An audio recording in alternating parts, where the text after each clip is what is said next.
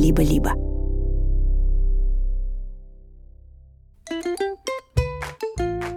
Всем привет! Вы слушаете бонусный выпуск научного подкаста «Полтора землекопа» студии «Либо-либо». И я, ваш землекоп, Илья Колмановский. Мне приходит очень много вопросов. Так много, что все мои разговоры с землекопчиками просто не помещаются в основные выпуски подкаста. А ведь среди них множество замечательных разговоров. И вот мы решили, что хотим делиться этими разговорами с вами.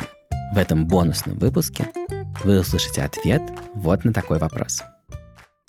Привет, меня зовут Варя, мне 6 лет, я живу в Томске. Меня интересует, какие животные живут больше на планете. Очень приятно познакомиться. Добрый день. Я твой землекоп. Добрый день, добрый день. Скажи, пожалуйста, а если бы мы приехали к тебе в гости – что бы ты нам показала в городе Томск? Черепаху, которая едет на скейте. У вас есть такая черепаха? Да, это я. Это ты? Я завтра на сцене черепаха на скейте выехала. Это прекрасно. Я бы очень хотел увидеть черепаху, которая едет на скейте. Как ты думаешь, землекоп мог бы научиться кататься на скейте? Не знаю. Наверное, нет. Он слишком маленький, у него очень короткие лапки. Зато, знаешь, какая у него есть суперспособность? Какая? Он очень долго живет. Такие мышки обычно живут года два всего. А землекопы могут жить 30-40 лет. Очень долго. Хотя, конечно, еще дольше живем мы с тобой. Сколько ты уже живешь на свете? Шесть лет. Землекоп услышал это и упал в обморок. Бам! Потому что это очень много. Так много, на самом деле мало кто живет на Земле. Большая часть животных на нашей планете живет гораздо меньше. Есть какие-нибудь мухи, которые живут всего несколько дней. Есть какие-нибудь э, ну, улитки, которые могут жить несколько лет. Но вот так вот 6 лет, это еще ребенок. Это уже очень долго. Так долго на свете мало кто живет. Но ты спросила, сколько лет живут самые, самые старые животные, самые долгоживущие, да? Понимаешь, есть животные, которые живут безумно долго. Например, есть такое животное губка. Ты знаешь такое животное губка? Да, губка Боб. Да, губки могут жить 11 тысяч лет. Но, с другой стороны, я пойму, если ты скажешь мне, Варя, дорогой землекоп, знаешь, что я тебя спрашивала про животных. И, конечно, я знаю, что губки – это животные. Кстати, Варь, ты знаешь, что губки – это животные? Ну да. Вот, так вот ты мне скажешь, я, конечно, знаю, что губки – это животные, но я, конечно, хотела послушать про кого-нибудь, кто бегает или плавает, кого-нибудь, кто больше похож, ну, на таких животных, как мы с тобой. И тогда я тебе скажу, хорошо, я понимаю, что ты недовольна, и что эта губка сидит неподвижно и почти ничего не делает. И, может быть, кстати, поэтому она так долго живет. Следующее животное, о котором я тебе расскажу, у него, по крайней мере, есть руки. И это животное называется коралл. Кораллы состоят из таких маленьких-маленьких полипчиков. И у каждого полипа может быть 6 или 8 рук. И этими руками он запихивает себе в рот все, что проплывает мимо. И у одного коралла может быть тысячи, может быть много тысяч таких полипов. И вот так они живут. Тоже 4000 лет могут жить кораллы или тысячу лет. Очень долго. Но я чувствую, что сейчас ты мне опять скажешь. Ну что ты морочишь мне голову? Ну хорошо, а чем ты так недовольна, Варя? Что бы ты хотела от меня услышать? Ну, животные, это, например, собаки, кошки, это такие животные. Да, я слышу, что происходит. Ты хочешь услышать от меня про млекопитающих. Про всяких таких теплых, приятных, которых можно погладить. Кто из них дольше всех живет?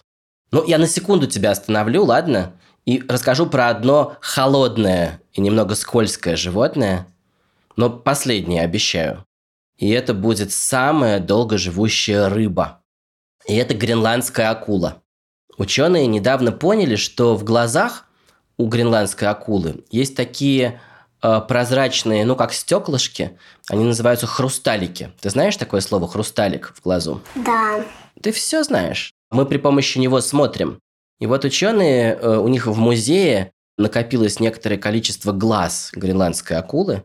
В музее же странные вещи всякие хранятся, да? Ты, кстати, что-нибудь коллекционируешь сама? У тебя есть какая-нибудь коллекция? Ну да. А что ты коллекционируешь? Тетрадки. А покажешь какую-нибудь тетрадку мне красивую свою? Ага, сейчас нам папа принесет красивые тетрадки. Тем временем я тебе расскажу, что ученые коллекционируют самые разные вещи. Вот в одном музее скопилась большая коллекция глаз гренландской акулы. И ученые стали изучать эти глаза, и они увидели, что там есть хрусталики, и что эти хрусталики прозрачные. Но если внимательно посмотреть под микроскопом, то несмотря на то, что они прозрачные, в них можно увидеть такие кольца, как годовые кольца у деревьев. Ты видела когда-нибудь, что если распилить дерево, то внутри на этом пне можно посчитать кольца и узнать, сколько лет было этому дереву? Видела. Ты все видела, Варя. Так как ты думаешь, если бы ты работала в музее, и у тебя была бы коллекция тетрадочек, а еще коллекция глаз гренландской акулы, и ты бы обнаружила, что в этом глазу есть кольца, что бы ты немедленно бы захотела сделать с этими кольцами? Посчитать их. Посчитать. И они посчитали кольца. И знаешь, что они узнали? Что гренландские акулы живут 300 лет. Представляешь себе? Они делаются взрослыми только в 150 лет. До этого они дети. Встречаешь такую гренландскую акулу, ну, где-нибудь в песочнице, спрашивают, привет, привет, как тебя зовут? Варя, а она тебе говорит, а меня зовут, э, как зовут акулу? Геракл. Геракл. А меня зовут акула Геракл. И, Варя, сколько тебе лет? Шесть. А мне, а мне 94, я еще маленькая, говорит гренландская акула. Потому что взрослыми они делаются только в 150 лет. Но э, ты говорила, что э, больше всего тебя интересуют какие-то млекопитающие. И у меня для тебя есть самое долгоживущее млекопитающее.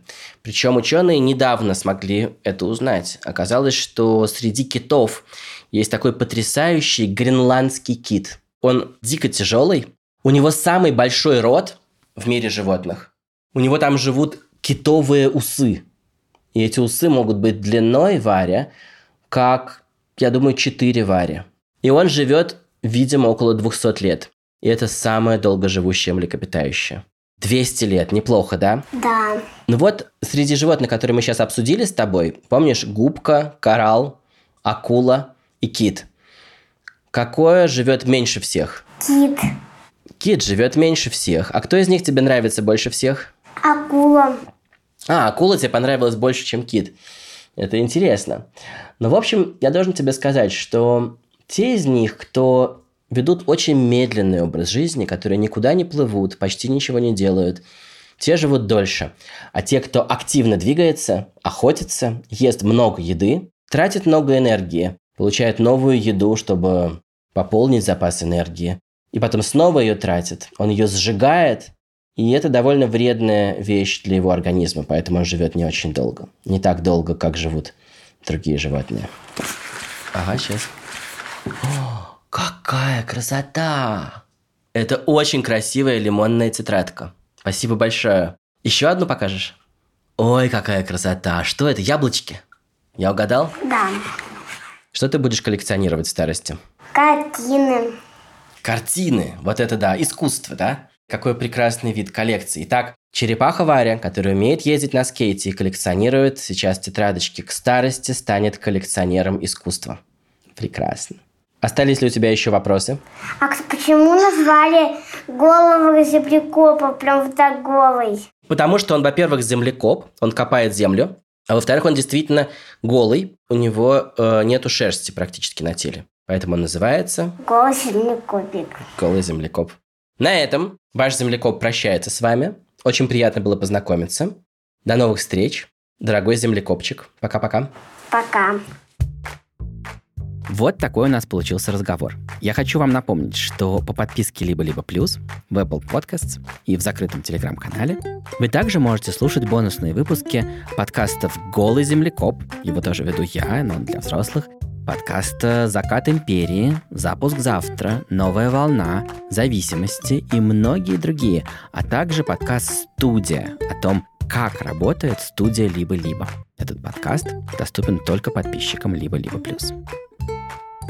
Над бонусным выпуском работали редакторка Настя Якубовская, продюсерка Настя Медведева, звукорежиссер Паша Цуриков, композитор, который написал музыку для нашей замечательной песенки, Эдуард Колмановский, слова придумал Александр Колмановский, вокал записала Манюня Волкова, а над аранжировкой работал композитор Алексей Зеленский. А я ваш землекоп Илья Колмановский. Пока-пока.